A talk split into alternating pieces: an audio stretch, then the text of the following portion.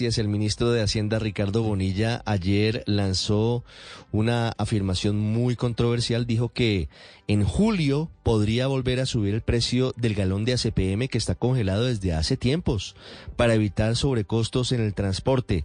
Los transportadores desde ya encienden alertas. Oscar Torres. Buenos días. El 5 de octubre del año pasado, el gobierno del presidente Gustavo Petro logró conjurar un paro de transportadores de carga que molestos llegaron a la Casa de Nariño ante el anuncio del gobierno de desmontar el Fondo de Estabilización de los Precios de la Gasolina que terminaba afectándolos por cuenta de que empezaba a subir gradualmente el precio de la ACPM, combustible que utilizan hoy la gran mayoría de los vehículos de ese gremio. El gobierno en ese entonces se comprometió a que de esa fecha hasta junio de este año se iba a congelar el precio del ACPM y no iba a subir igual como lo está haciendo el precio de la gasolina. Sin embargo, un poco más de un mes a que se cumpla esa fecha, el nuevo ministro de Hacienda, Ricardo Bonilla, anunció que desde el mes de julio tendrán que revisar si la inflación ha cedido y puede haber espacio a que suba el precio del diésel. Ante este anuncio, los gremios de transportadores del sector, en especial Fede Transcarga, mostró su preocupación frente a esta posición del jefe de la cartera de Hacienda. Henry Cárdenas es presidente de Fede Transcarga. Sí, obviamente nos preocupa eh, el anuncio del ministro de Hacienda.